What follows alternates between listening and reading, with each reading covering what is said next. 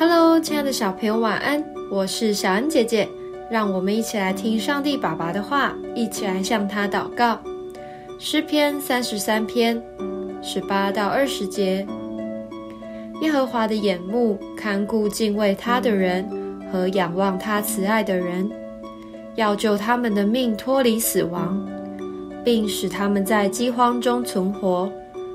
我们的心向来等候耶和华，他是我们的帮助，我们的盾牌。想一想，如果你觉得某个人不喜欢你，在遇到困难的时候，你会找这个人来帮你吗？当然不会。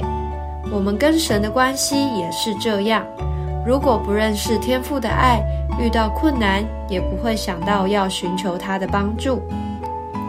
有一首诗歌，歌词说：耶稣爱我，我知道。这是每个神的儿女都要知道的真理。我们的天父就是爱，他有能力帮助我们，也愿意帮助我们。只要我们抬起头仰望天父，他的爱就能充满我们的心，使我们的心得到平安。